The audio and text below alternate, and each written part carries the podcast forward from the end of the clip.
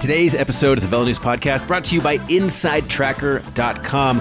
When you love what you do, like running, bike racing, like enjoying the great outdoors, you want to do it for life. Inside Tracker can help you achieve that. Inside Tracker was founded in 2009 by leading scientists in aging, genetics, and biometrics. Inside Tracker analyzes your blood, your DNA, your lifestyle, and your nutrition habits and tells you how to live, look, age, and perform better using their patented algorithm. Inside Tracker analyzes your body's data to provide you with a clear picture of what's going on inside and to offer you science backed recommendations for positive diet and lifestyle changes. Then Inside Tracker tracks your progress every day and helps you reach your performance goals, as well as helping you live a longer, healthier life. For a limited time, listeners of the Velo News podcast can get 25% off the entire Inside Tracker store. Just go to insidetracker.com forward slash Velo News to uh, claim your discount and check out some really cool products. Thanks so much to Inside Tracker for sponsoring today's episode. Let's get on with the show.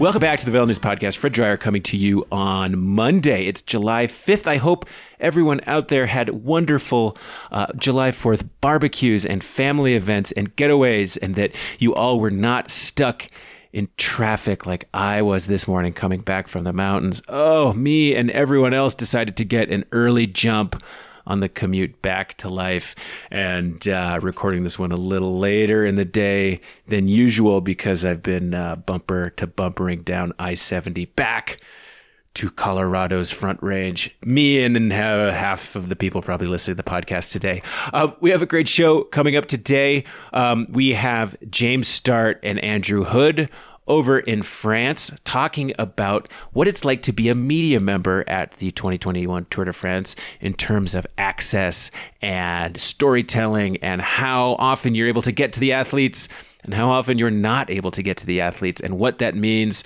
for what you are all reading on various websites and in uh, newspapers and stuff around the world right now. Um, then I hit them with a, a, doozy of a question today, and this is coming from what I've been seeing on many of our social media feeds.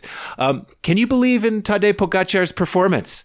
Uh, we have uh, we're recording this Monday, and we're coming out of a weekend where Pogacar absolutely took the scruff of the neck of the Tour de France, uh, kicked his rivals down, attacked again and again and again, and took a pretty convincing lead in the race that barring some type of week three collapse, which, hey, it's bike racing. We see this from time to time. Um, he is on track to defend his win from 2021. And we've seen plenty of people chiming in on social media and emails and stuff saying, ah, we don't believe in Tadej Pogacar. This has to be the work of you know science and nefarious activities and all the other stuff that uh, we came to assume in cycling, uh, being cycling fans during uh, during that era. Uh, not so long ago. And so I posed the guys with the question. You know, they've both been covering the Tour de France for upwards of 20, 25 years, and um, whether or not um, they believe in Tadej Pogacar and um, signs that they can point to, or interviews they've done, or sources they've talked to uh, that help them feel one way or the other. Um, second half of the show, we have an interview with Sepp Kuss coming to us from the Tour de France. Andy Hood talked to him, I believe, at the beginning of stage nine, and Sepp t- takes us inside some of the setbacks and heartache at Team Jumbo Visma and how his progress at this year's tour is coming on. And then I have uh, a conversation with Lawson Craddock. That's right, American Lawson Craddock. He is not racing the Tour de France this year. He is getting ready to go race the Tokyo Olympics.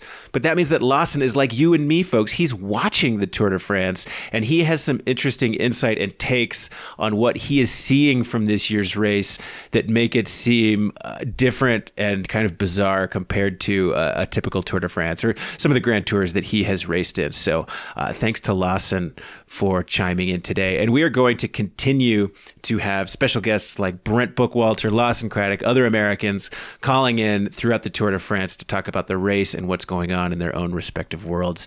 Uh, so without further ado, I am going to toss it to Andrew Hood and James Startt coming to us from rest day number one over at the Tour de France. And then we'll uh, kick it to the interviews in the second half of the show.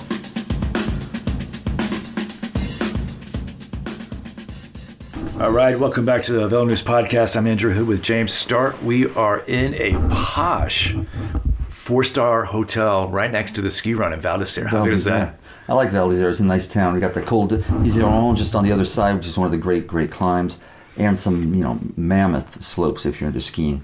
Um, yeah, it was, it's a pretty great place to be, and certainly considering some of the dives we've had the last few nights, there's there's always payback on the tour. The riders get it too. There's like a star system, and and the teams are like allotted. Uh, Jens Voigt uh, told me this a few years. The teams like they get allotted um, a certain amount of stars or points, and you know the tour works it out. So every team has some good hotels and some bad hotels, and that's the way it is for us. And we had some, you know, some of those highway stop hotels that were pretty, uh, pretty gruesome at the end of a long day. But this is very, very, very much a welcome uh, place to be on a rest day after Yeah. nine very hard stages. I mean, every day was a new bag of tricks. Every day was throwing the tour was throwing something at the riders and at us. Yeah, I mean, uh, nine days into this Tour de France, it feels like we've been on the race for two or, or three weeks.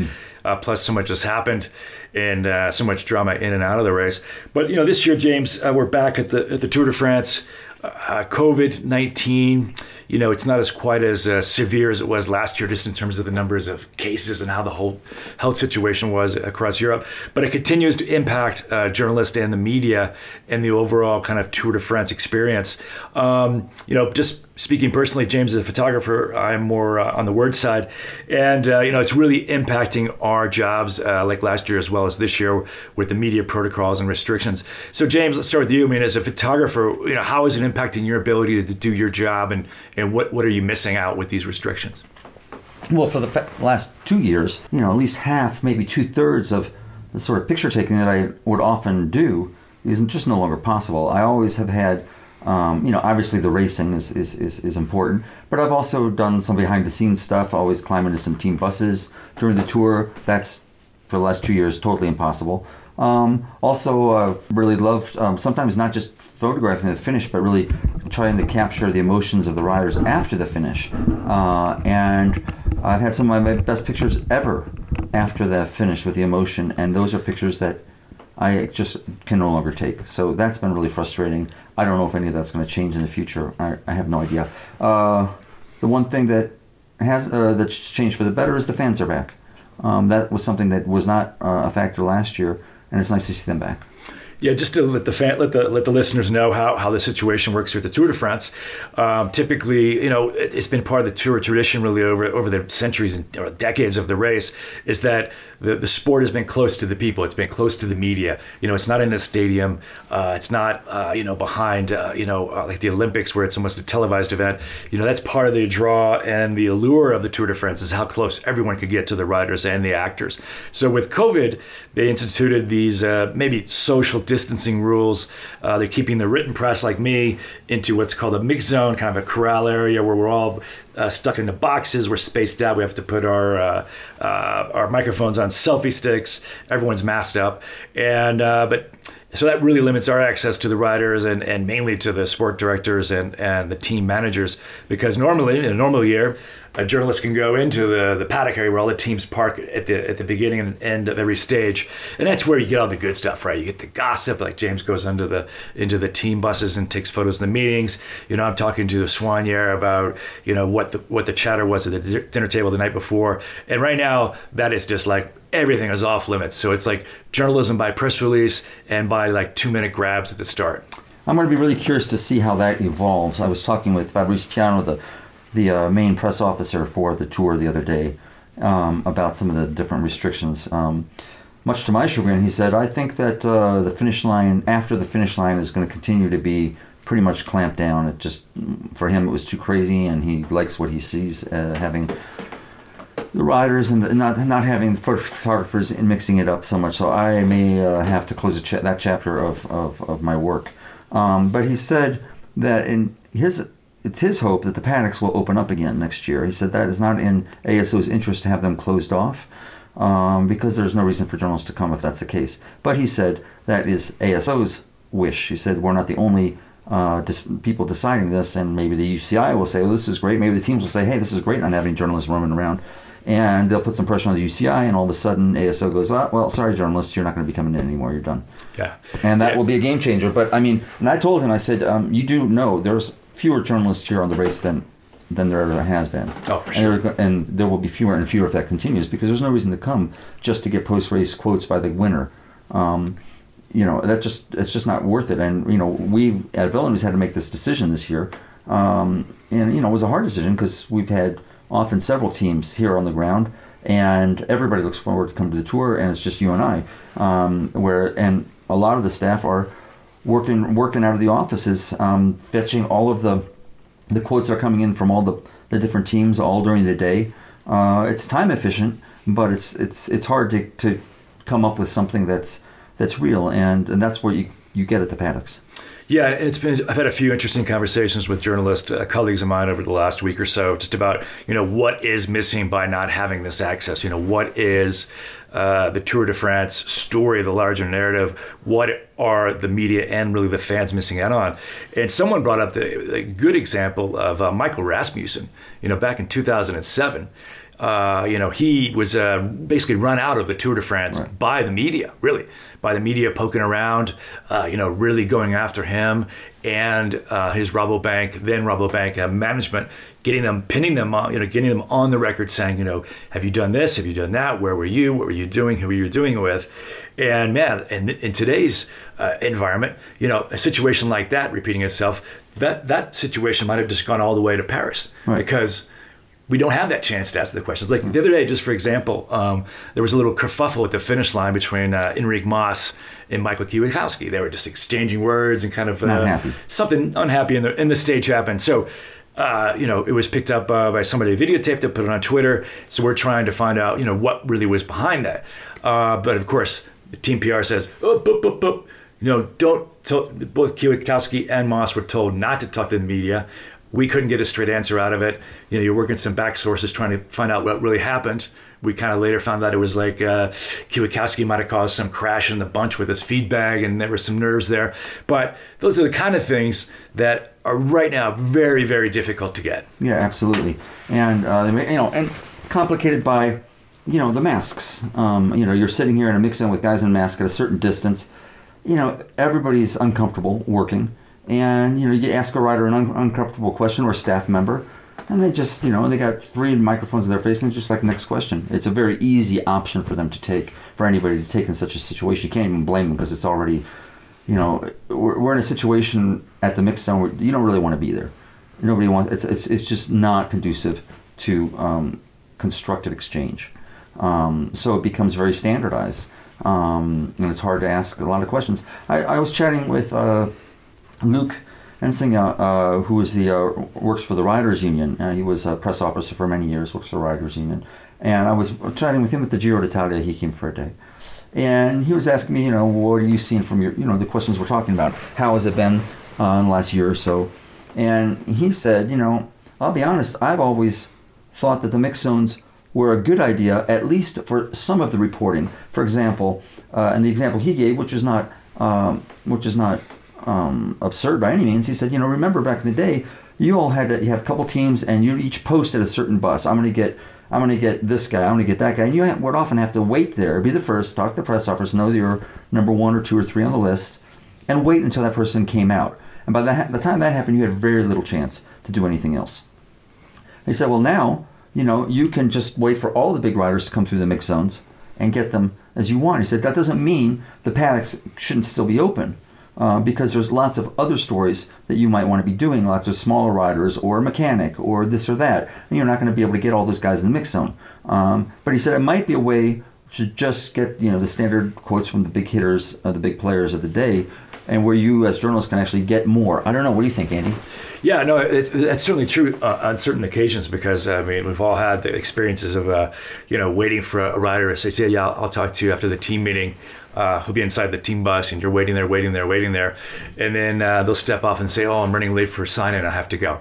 So you know, some days you don't get anything, uh, but that really hasn't changed with the, with the mix zone because some days in the mix zone, uh, you know, the big the big favorites are up by the TV zone. Uh, so a lot of them, they don't get down really to kind of where we are, where the written press is. But some of those secondary writers, you know, uh, you know, they do roll past one at a time, and you can grab various people. So some days it's actually not too too bad. But what we're really missing out on is is uh, uh, talking to the sport directors, talking to the team managers, talking to the coaches and Yeah. the team staffers that you know they're hanging around the team bus while you're waiting for that guy to come off Yeah, the team bus. chatting with him, you- getting some background. yeah, you're talking to the sport director and say, "Hey, what happened yesterday? What are you guys going to be doing two days from now?" And that, that for me at least, is what we're really missing. And you know, sometimes we do have contacts with with the sport directors, you know, through WhatsApp, or you can just give them a call sometimes. But uh, you know, that that's the real limitation. Like James said, the expectation is uh, hopefully that will come back to normal next year. But yeah, I mean, uh, what James said about the finish line scrums, I mean, those were some of the most uh, chaotic and, just truly wild experiences in, in my experience here at the Tour de France when, you know, Cavendish wins, like in a typical tour, if he got that 31st win, I mean, it would be a scrum of 30 journalists and they're sticking their microphones in, you being there with your camera. I mean, it would be kind of it, it, extreme chaos. So maybe easing that back out maybe makes sense. Well, we'll see. Um, well, anyway, let's not talk about our own hardships 'cause it's been a really hard race for all the riders and um, a pretty great race in a lot of ways. I mean, just I don't know when I've seen so many surprises. Every day is so unexpected, and and the one thing that is great about it, the tour is that you know there are so many sublines and and and so many alternative stories happening at the same time. I mean, we've had a great story um, here with Mark Cavendish in the green jersey. And the green jersey in recent years has often been one of the better stories I find. Um, when you got a you know when you got a guy in yellow with a dominant team and and there's not a lot of suspense going on for the yellow. Some of these other, uh, you know, who's going to get the mountains jersey and you know the green are really interesting. And this one, the green has been tremendous. I mean, Cavendish has come back. Yesterday, he made the time cut. I mean, Colbrelli is, is going for green too. Um, he went out and gotten that, gotten the breakaway, was scoring points, got third at the finish. A, a huge ride. But as long as Cavendish finished, he was still going to be in green, and he finished by barely two minutes under the time cut. He was exhausted and elated. It was it was amazing. Yeah, you're right. Those those uh, those kind of races within the race are always always fascinating. Uh, the time cut's going to be a huge issue for Cavendish going forward. But you know, looking looking at what's happening at the front of the race, uh, Tadej Pogacar is just steamrolling this Tour de France. Um, I mean, yesterday. Uh, you know what he did Saturday. I think you compared it to uh, Eddie Merckx in 1969. Some people compared it to what Froome did at the, at the Giro in 2018. Just a long distance attack totally changes the, the, the, dynamic and the narrative of the race. And uh, he did it again, you know, yesterday. I think the UAE team was is, is stepping up and and uh, he, he just came over the top of Carapaz. But those kinds of performances are inevitably uh, raising these questions of, you know, it, is it uh, Is it you know, believable? the Pas Natural or you know the Peloton at two speeds? Um, you know, are you hearing a lot of that chatter uh, from people you talk to about Pogacar? I haven't. I mean, you're, you're always going to. You know, the sport has had um, so many issues in the past that it's impossible, uh, or it's inevitable at least, that there are going to be questions to any overwhelming performance. Um, but, you know, the kid won the Tour de l'Avenir. Uh, he's been performing at the highest level since he turned pro, three stages in, the, in his first Tour of Spain, won his first Tour de France. You know, maybe he's the next Eddie Merckx. Who knows? Uh, I don't know. But, um, you know, I'm an American. I grew up, uh, you know, believing in the uh, American legal system, and you're innocent until proven guilty. And I don't have any reason to think otherwise right now. So, and it comes a point, you know, you just, you know, if you if you spend all your time doubting, why are you here?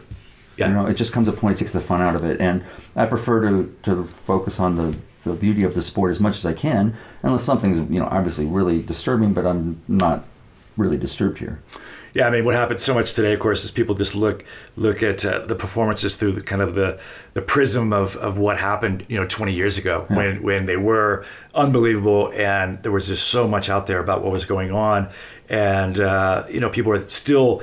You know, a lot of people I hear pick up on social media. People just simply believe that that the Peloton these days they're they're doing the EPO, they're doing the human growth hormones, they're doing the corticoids, Yeah. they're doing uh, you know uh, steroids, they're doing blood transfusions, all that goody stuff that that what was going on for for a good part of you know for Much of our careers. Yeah, much of our Yeah. careers. Um, you know, so people just cannot believe that they're not doing that anymore. And then on top of that, you have all the the rumors of uh, motor doping. You know, using using motors in, in a bicycle. Yeah, it's I, I just don't go there, man. It just becomes I might as well just retire, go fishing, do something else. You know, something that it's just not.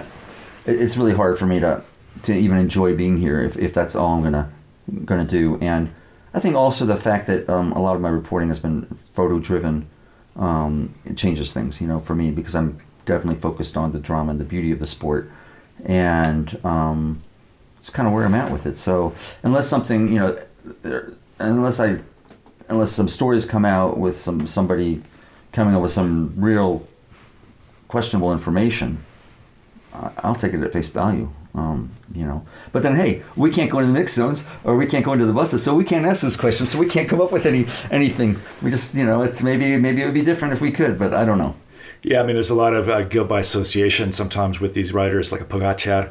You know, some of the team management or some of the more notorious figures uh, in the cycling past. Uh, you know, Slovenia sometimes has had uh, kind of its fair share of, of doping cases recently. So uh, there's, I think, some of that gets into kind of how people look at Pogacar. Uh, but you know, not to prick a uh, needle in all in all of this argument, I'm not, there's no way I'm going to stick my hand in the in the fire, so to speak, and say that cycling is clean or it's cleaner. I believe it's quite a bit cleaner than it used to be. But you know, every day. The Tour de France, at the Tour de France, and at most major races, you know, they are checking the bikes. You know, this idea that they're, they're all using motors, hidden motors, I think is just unlikely. I mean, even last year at the Tour de France, they were disassembling all the bikes Sure. of the top riders at the top of a Col de Loz last year. Yeah. They took apart Roglic's bike. They Yeah. took it apart. They're scanning them. They have an X-ray machine, and they're doing that to dozens and dozens of bikes Okay. every day of all the top riders. So I think. You know, maybe that might have happened in the past. We don't know. But right now, I seriously doubt that could be a major issue. You know, I mean, one one thing there's, I mean, I, I prefer to focus on what is, what are reasons to believe, uh, whenever I can, and as long as I can come up with some, some logical uh, explanation that, you know, with my 30 plus years experience in the sport, adds up and makes sense to me, then I'm going to go with that instinct. Again, unless, um, you know, reports are coming out that seem very credible to the contrary. But, you know, like I was talking with. Um, Gonchar, uh, Bora Hansgrohe's uh, mechanic, and, and, and Sagan's personal mechanic. And just when we're chatting about bikes, he's a, he's a friend of mine, he's a wonderful person. And um, and knows bikes well. He was a racer, and, and now he's a mechanic. And I just said, you know, what's the biggest change you've seen in bikes uh, since you've been a racer or working on? He he said, you know, just that the bikes today are so fast. I mean, they're so light, they're so stiff. Uh, the rolling resistance is, is is is less than it's ever been. They're just like these things go. So that that that's something that um, you know you have to take into consideration. And outside of the roundabouts and all the speed bumps, you know, roads are better and better. They're not what they used to be. Um, so you know, there are reasons for bicycle racing being as fast as as it's been. Yeah. Um, and yeah, I'm pretty skeptical about motors at this day and age. There may have been a few riders that managed to get them in for a few rides uh, in professional cycling, but I don't think there was ever 20% of the peloton rolling around the Tour de France with motors. Yeah, and, and then the question of you know how much uh, riders are doping these days. Um, the general sense that I hear from people is that uh, the days of, of the blatant organized doping within teams that has all ended for a variety of reasons. Uh, mainly, uh, sponsors and the culture has changed in the sense of.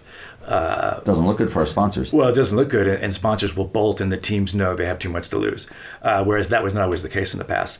Um, and plus, you know, the, the, the anti-doping controls have dramatically in- improved since the days of 20, 25 years ago. You know, people like to say, "Oh, it's easy to avoid test." Lance never tested positive, but it's a lot harder to avoid test- testing positive these days if you are glowing hot. Yes. Now, granted, there could be some microdosing.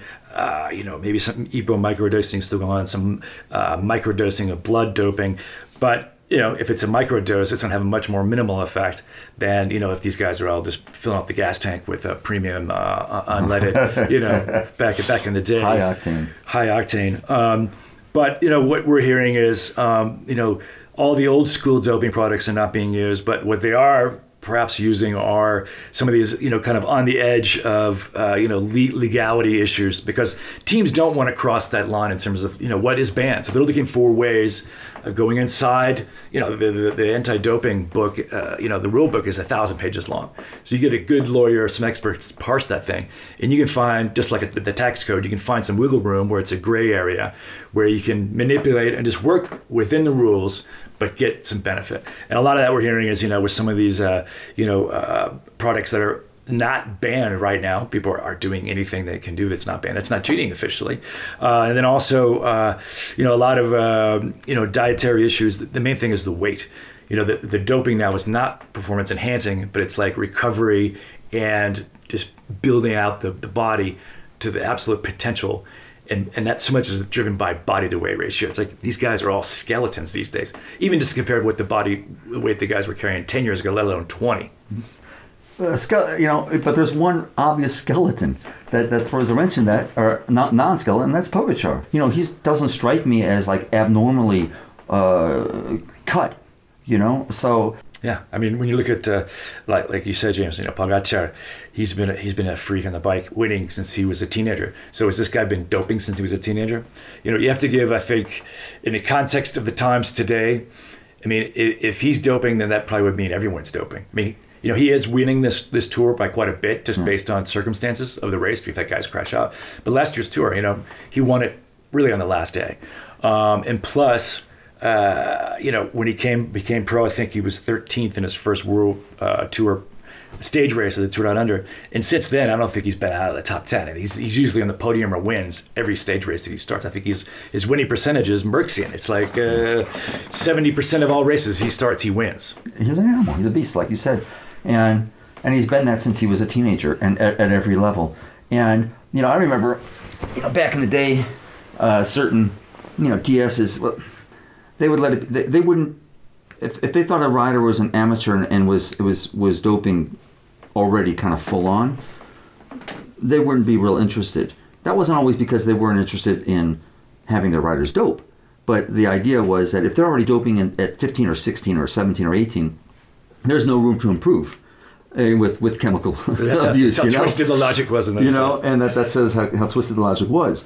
So, and and you know, if if in in the most abstract sense of thinking, he was uh, he was on the juice when he was 15 or 16. Well, when he gets to the big leads and gets to the level he's at now, 99.9% of the time, he would not be able to continue with that kind of performance. Mm. You know, that would only give, you know, it would he would have finally met his match, and that's not at all what's happened. And we've seen quite the obvious, the opposite. He's just been winning consistently at the same level against the competition when he was 15, 16, 18, like I said, or whatever. You know, I said, you know, uh, Tour de l'Avenir is the Tour de France of the under 23s, and he won that, and he's been winning, winning consistently without strong teams. I mean, Slovenia never had a strong amateur team or you know whatever. He was going to the Tour de l'Avenir with the best French amateur teams, the best Italian amateur teams of the day, the best Belgian amateurs, the best you know, and, and beating them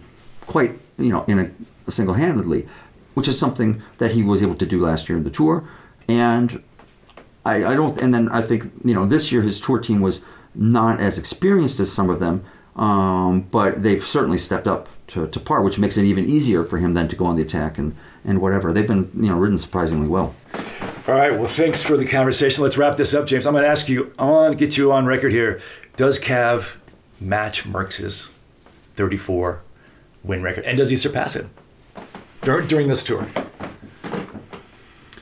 I'm going to say yes. After yesterday's ride, I think he's going to um, make it through the mountains. And I think that ride gave him huge confidence. Um, I don't know that he's finished nine days of consecutive stages in, in a number of years. Um, I think you have that factoid, but I forget. But uh, I think that was the day where it was all on the line. And getting through yesterday was huge. He's going to have some time to recover here. Obviously, he's got to get through the Ventoux stage, but I think that's going to, I just think that's going to be easier than what we just saw. So uh, I think he's going to, I think, I think he's going to keep the green jersey. And in doing so, I think he's going to win at least two stages. I'm not going to answer about Merckx. Yeah, yeah. Actually, I, agree with you. Two more stages. I thought, I thought, yesterday was was absolutely huge. I personally didn't think he was going to make it out of out of the uh, Alps, especially with the bad weather. But now, you know, there's, there's still the possibility that he could match Merckx's record and still not get out of the Pyrenees because we do have a couple of transition stages. So the possibility is he can mac- match the record, maybe even pass the record, and still not get to Paris. So I, I was I was kind of uh, not optimistic about it, but now uh, yesterday changed my point of view as well. Anyway, thanks for listening, and we'll catch up to you later on the Tour de France. From Val d'Isere in one nice hotel. Today's episode brought to you by Inside Tracker. When you like what you do, like running, bike racing, enjoying the great outdoors, and you want to do it for life, Inside Tracker can help you. Inside Tracker uses their patented algorithm to analyze your body's data and provide you with a clear picture of what's going on inside you to offer you science backed recommendations for positive diet and lifestyle changes. Right now, you can get 25% off the entire Inside Tracker store by going to insidetracker.com forward slash Velo News. That is insidetracker.com forward slash Velo News. Thank you so much to Inside Tracker. Let's get back to the show. All right, let me turn this bad boy on. Here we are at Sepp Kuss, uh, you know, start of the real fireworks, but yesterday kind of a downer day for the team. Talk us through what happened yesterday with Primoz.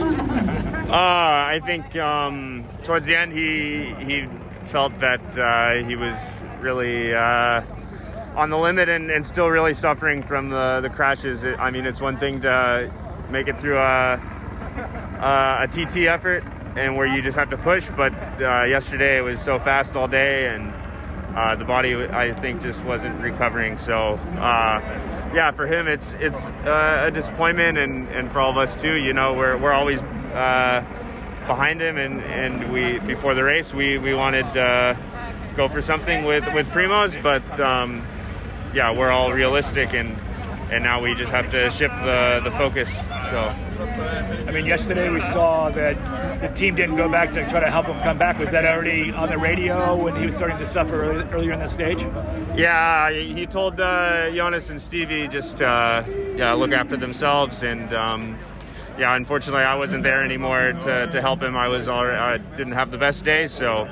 Um, uh, and, and Mike was there a bit after from the break to, to help him, but uh, yeah, when when you feel like that, it's uh, There's not much you can do. No, no. What's it like around the dinner table now? I mean, you guys came in here, you know, all gunned up to do like last year, and now suddenly a bad crash, bad luck, and the whole story changes. Yeah, it's okay. I mean, the, the spirits are still high. Uh, I think we all know that that, that sort of thing can happen. Um, and you, you just have to keep going. Uh, for sure, the, the tour's not over. There's there's all a lot of other things we can do. Uh, so it's it's uh, different focus for sure, but um, yeah, I, would say overall it's it's still pretty positive.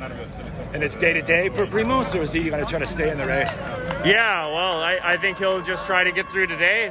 Um, and then uh, get through the to the rest day and, and see how he's feeling. And uh, of course, you guys have Jonas as well as Wout uh, still up there. You guys can obviously just pivot towards them. Yeah, yeah. Um, Wout's still in a good spot. Uh, Jonas, Stevie's not uh, too far behind either. So, uh, yeah, with how the race is going and, and tactically, it's it's uh, anything can happen. And I think a lot of the other teams and riders are interested in, in racing from a far from a ways out. So uh, yeah, it doesn't matter if you're you're three minutes behind or not. It's still a, a, good situation to be in. I mean, the buzz is that maybe Pogacar's team is not so strong. I mean, how do you guys? What did you guys pick up yesterday, just in that long, hard stage and that break and went away at the end? Uh, I, I think they just uh, missed the move when it went, and it was a strong move. So uh, it, I think for any team, it, it, would be hard to, to bring bring back. Um, but uh, for sure, teams want to want to expose the, the weaknesses if they have them and, and see what they can do because of course Pogacar has shown that he's he's the strongest guy so uh, if, if he's isolated then then maybe it's a different situation but I guess we'll see today and how does this change things for you I mean uh, suddenly you have a different role or is it kind of the same no, a different role for sure. I mean, uh, just got to look for opportunities when they're there. Um, uh, it's it's different when you're riding for the the win uh, versus um, you know of course yeah we, we can shoot for the the win still or the podium but uh, yeah so for sure maybe uh, try for some breakaways and things like that. How are you coming into this tour compared to last year? Do you feel better, the same, or how, how are you? Oh, I don't know. It's hard. To, I mean, in, in training, I always feel good. So uh, uh, I think it's just the races that uh, you know sometimes you feel bad, and then in the race you're you're good, and, and the other way around. So um, yeah, it's hard to say. I mean, now we're getting into your preferred terrain, uh, the Alps. Yeah, yeah. Oh, it, I mean, uh, I think even last year I wasn't so good in the in the first and second week. I had a lot of days where I was really suffering, some bad days. So, uh, yeah, I don't I don't like to compare too much to other years, but um, yeah, even if I'm uh, really shit these first mountain stages, it's it's similar to how it was last year in the tours. So, you, you know, I can't read too much into it. And did you guys have a chance to? Have you ever been on Mont Ventoux before? We're doing a double ascent. Have you ridden it before? I've, I've just gone up to the the chalet uh, in a race, but um, yeah, it's really steep there. Yeah. Up to that point, at least. Historic climb. It'd be interesting to race it twice. Yeah, yeah, yeah, for sure. I think that'll be a, a tough day. Um, yeah, if it's hot, it'll be it'll be really hard. So. Um, yeah, looking forward to it. Right on. Thanks for the time, Sepp. Yeah, no problem. We'll see you around. Cheers, man. Yeah. Thanks. Have a good one.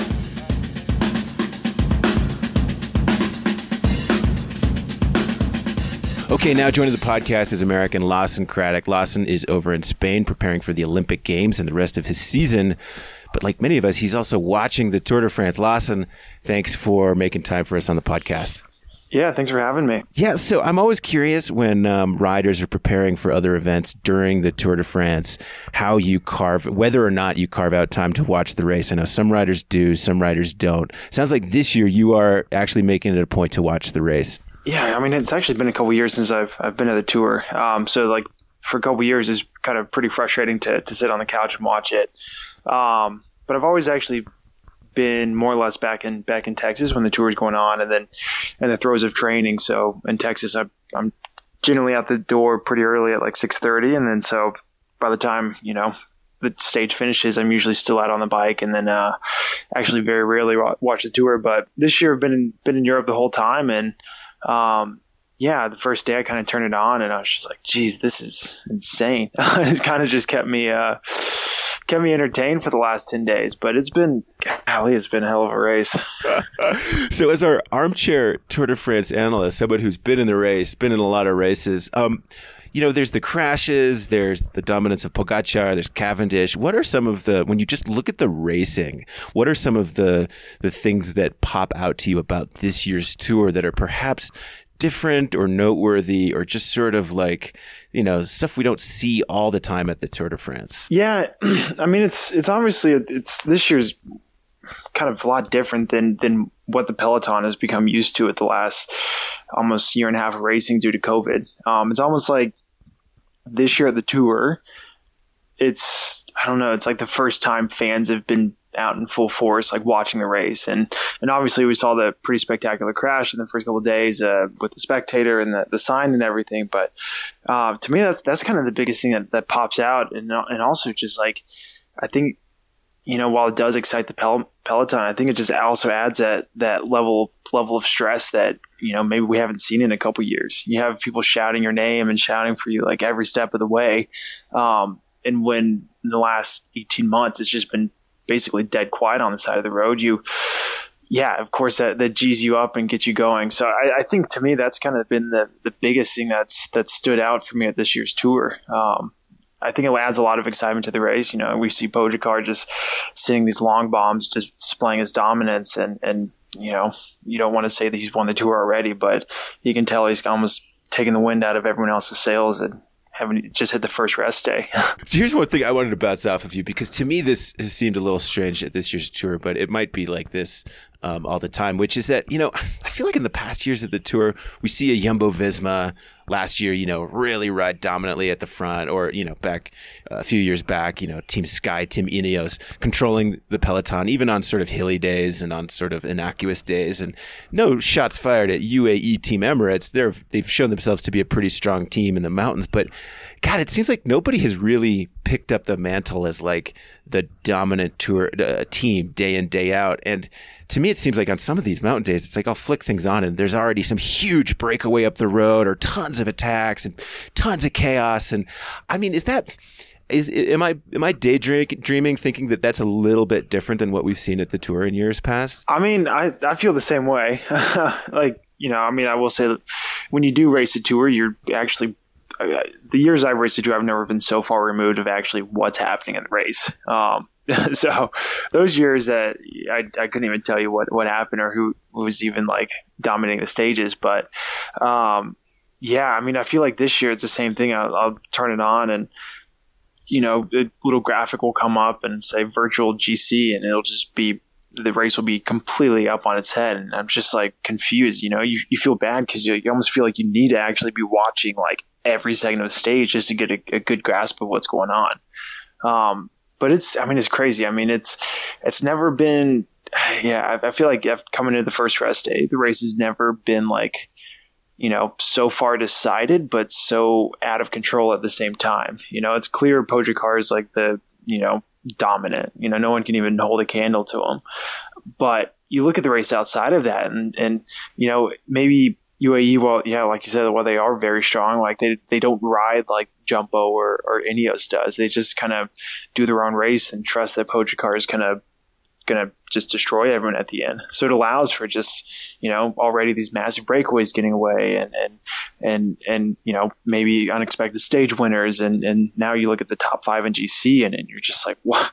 This is just nothing what I would have expected 10 days ago. Now you've done a lot of grand tours in your day and I have to imagine you've done some grand tours that have felt pretty wide open, you know, where there have been, you know, maybe a few teams that are on equal footing, but no one who's just right stomping on the race day in, day out. And you're a breakaway guy. So when you're in a situation like that as a breakaway guy, I mean, are you just licking your chops? Like, what? How does that change the dynamic of racing when you're in a Grand Tour that feels more wide open? Yeah, uh, definitely. You know, being someone that searches for breakaways, it definitely makes your job a lot easier because you can almost just pick and choose the stages of okay, like yeah, this is most likely the day, like a day that the break's going to go. And out of the ten remaining days, you know, you know, you have X amount of sprint days, so you know you use those as rest days, and then basically every other day is just a, just an opportunity. And I think what we see now is like, uh, you know. Almost, almost every every day that they have left that, that isn't a sprint day is probably a good day for the break. But on the flip side of that, you got to also realize that you know there's no way that Ineos and and and Jumbo, while you know maybe they lost Roglic, like they're not just gonna, uh, you know, just just ride it off and let Pogacar win. You know, they they have to do something drastic, and and so I think that's really what what I'm excited for when I look forward to the next ten days is that. Um, you know just something at some point will will just explode the race. And and Ineos has shown that they have the, the team and they have the depth to to outride anyone. Um, maybe they don't have the strongest guy in the race anymore, but all that says is that they have to try a different tactic. And and you know when a team of that stature wants to you know cause chaos, it's yeah, it's hell in the Peloton, but it's it's great on the couch. oh, I like this. I like this, Lawson. You're breathing new excitement and new life into this Tour de France for me, and now I'm eagerly awaiting the uh, Pyrenees and some of the hilly stages in between. Because you know we kind of saw this at the beginning of the Giro this year, where Bernal was so strong so early and carved out a pretty good advantage on his rivals, and it did seem like uh, the GC was pretty set up. And then in the last week, uh, Adam Yates goes on the attack and Bernal starts to crack. And we did see some real excitement breathed into the race. And it really came down to those riders and those teams who felt like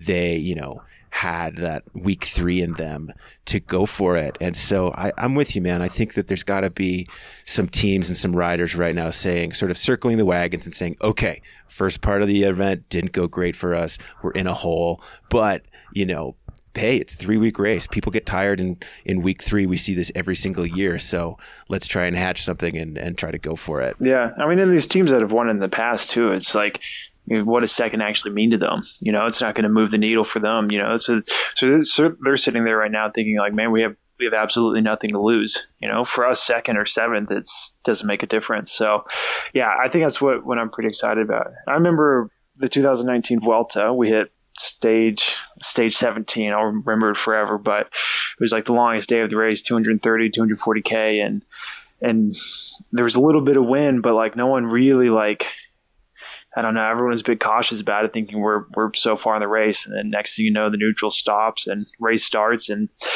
40 of us just roll away and the next thing you know we had we had seven or eight minutes and gc guys are in there and jumbo's chasing flat out behind and and, and so those are the days that yeah that maybe you look on paper and and maybe some of these teams are looking on paper and thinking okay you know this is a team that actually could be the perfect day to do something completely unexpected and and might be only chance. So Oh, I had forgotten about that. Our memories are so short in pro cycling, but that was such an amazing day of racing. The crosswind day and Quintana was up there and Jumbo was behind and oh my god, what a thrilling day of racing that was. Yeah, no, I won't forget that ever. so, Lawson, we're uh, recording this Monday, first rest day. You know, you are over in Spain training, and you are tra- you're trained to get ready for the Olympics. Um, first of all, congratulations for being named to the Olympic team. But like, what does the next uh, few days and weeks look like for you as you get ready for Tokyo? Yeah, thanks. No, it's it's definitely a big honor to be selected for the Olympics. It's like a, I mean, it's it's definitely a lifelong goal of mine. It it preceded all all cycling, uh, yeah, cycling related goals for me. So, um, you know, you, you always grow up and no matter who you are, you're always watching the Olympics in the every couple years. And so, yeah, to get the chance to, to go and race and, and represent the United States is, is extremely special. Um, but yeah, I'm back in Girona, uh, now. I, I, came straight back after, after nationals, which, which went pretty well. And then, um, well, while it's disappointing to, to miss out on the tour again for the third year in a row is, is kind of consolation the fact that I had that do have the Olympics ahead of me, and and that's been my biggest driving uh, factor in the last couple weeks. So, um, more or less, I'm I'm two weeks out from from leaving for Tokyo and and right in the thick of um, the final preparations, I guess. So I'm not sitting here trying to reinvent the wheel in terms of training. So, you know, I've, I've, worked closely with my, my coach, Jim Miller, for almost 10 years now. And so we know exactly what works for me. And, you know, at, at this point, it's just kind of putting your nose to the grindstone and, and, and trusting the process. So um, it's been fun. Um, but yeah, I'm, I'm really looking forward to getting to Tokyo and, and, you know, racing that Olympics versus Tour de France dynamic is an interesting one in uh, World Tour men's cycling. You know, in women's cycling, it's so obvious. Like the Olympics is the biggest, biggest thing. It's the pinnacle of the sport. Same with mountain biking and track. Whereas in you know in men's road racing, I think it's the only cycling discipline where you can look at and say, hey, the Olympics is very important and it's up there. But there are some guys who would trade success at the Tour de France, be a stage winner or an overall, for you know success at the Olympics. And every year we see guys sort of juggle the opportunity. Hey, do I want to like follow what my trade team wants me to do and get ready for the Olympics, potentially win a stage or contribute to the overall? Or do I really want to target success in Tokyo? And it, it really seems like it comes down to an individual um, choice on that end. Um, what did that look like for you, knowing that, hey, you know, you have this obligation to a team, you might be doing the Tour de France, you might have goals team wise that uh, deviate you from the Olympics versus this very individual goal of wanting to make the Olympic team and do well in Tokyo and also do well at the events that could help qualify you for Tokyo. How did you split that those those different focus? Yeah, I mean, uh, personally for me, it was it's been about the Olympics, um, 100%. Uh, really, since the end of 2019, I, I, I really felt like I was kind of coming into my own. And 2019, I, I finished sixth at the the World time trial championships. And I said, okay, you know, like I, I, still really feel like I have room to grow in this discipline. And and for me the next step is is improving and and you know trying to make the Tokyo team. And you know obviously COVID COVID happened and and things got postponed but um, it made for a pretty stressful year. Um, and, and, just in terms of uh, obviously with COVID and all the side effects of that but but just in terms uh, of, of you know having the Olympics on the horizon was was tough. Um, you know, like I almost feel like after 2020, it's like you, you lose this year of results. And then for me, I had a pretty subpar start to 2021 with a tough crash in Strade Bianchi that kind of knocked me back for, for quite a bit. And, um, and so it was definitely uh, it was a lot of hope and prayer that you know I could make the team and and you know I could I could lean on you know my past especially my past TT results to to earn me a spot and, and fortunately it did and then was able to make the team and then back that up with with winning the national championships. But um, yeah, for me, it's always just having an eye on the Olympics, and and that's one thing I talked to my coach about quite a bit was that you know okay, like regardless if I'm selected or not, you know we're we're going to train train for that event, and you know because I know if I can train for the Olympics, you know obviously it's going to put me in good form anyway. So um, yeah, I think uh, when I look back on like really the last last two years, and even going beyond, like going further than that, than when I missed out in, in Rio, it's always been really just an eye on the on the 2020 Tokyo Olympics. So this TT course um, looks like it's a little bit shorter than some of the Olympic TT courses we've seen in the past. I, I called up Kristin Armstrong and asked her about it the other day, and she said, you know, this thing this could benefit a real power rider.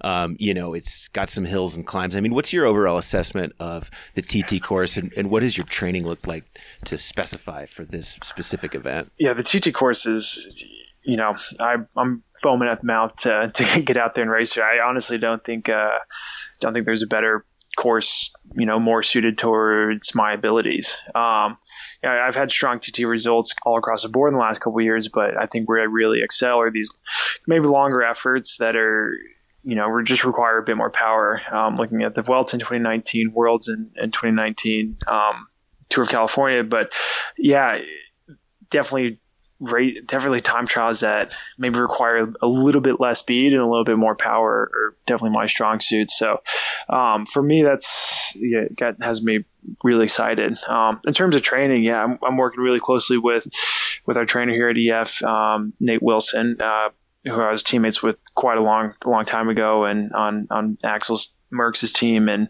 and you know know quite well, and and been working on a lot of specific stuff with him behind the motor, and and you know getting out. Um, you know, having him support me and, and stuff like that. So I think that's really been helpful. But I've also been doing just you know quite a bit, quite a bit of Zwifting on the on the TT bike. So um, I think between those two, I, have had a lot of really good success uh, in the past, and yeah, I think they'll both put me in a really good spot for for Tokyo. Oh, I love it! Some Zwift training for the uh, TT course. All those Zwifters out there, if you have come across Lawson Craddock and tried to hold his wheel during uh, a Zwift session in the last few weeks, chances are the reason you got blown to smithereens was because he was doing an effort uh, leading up to the uh, to the Olympics.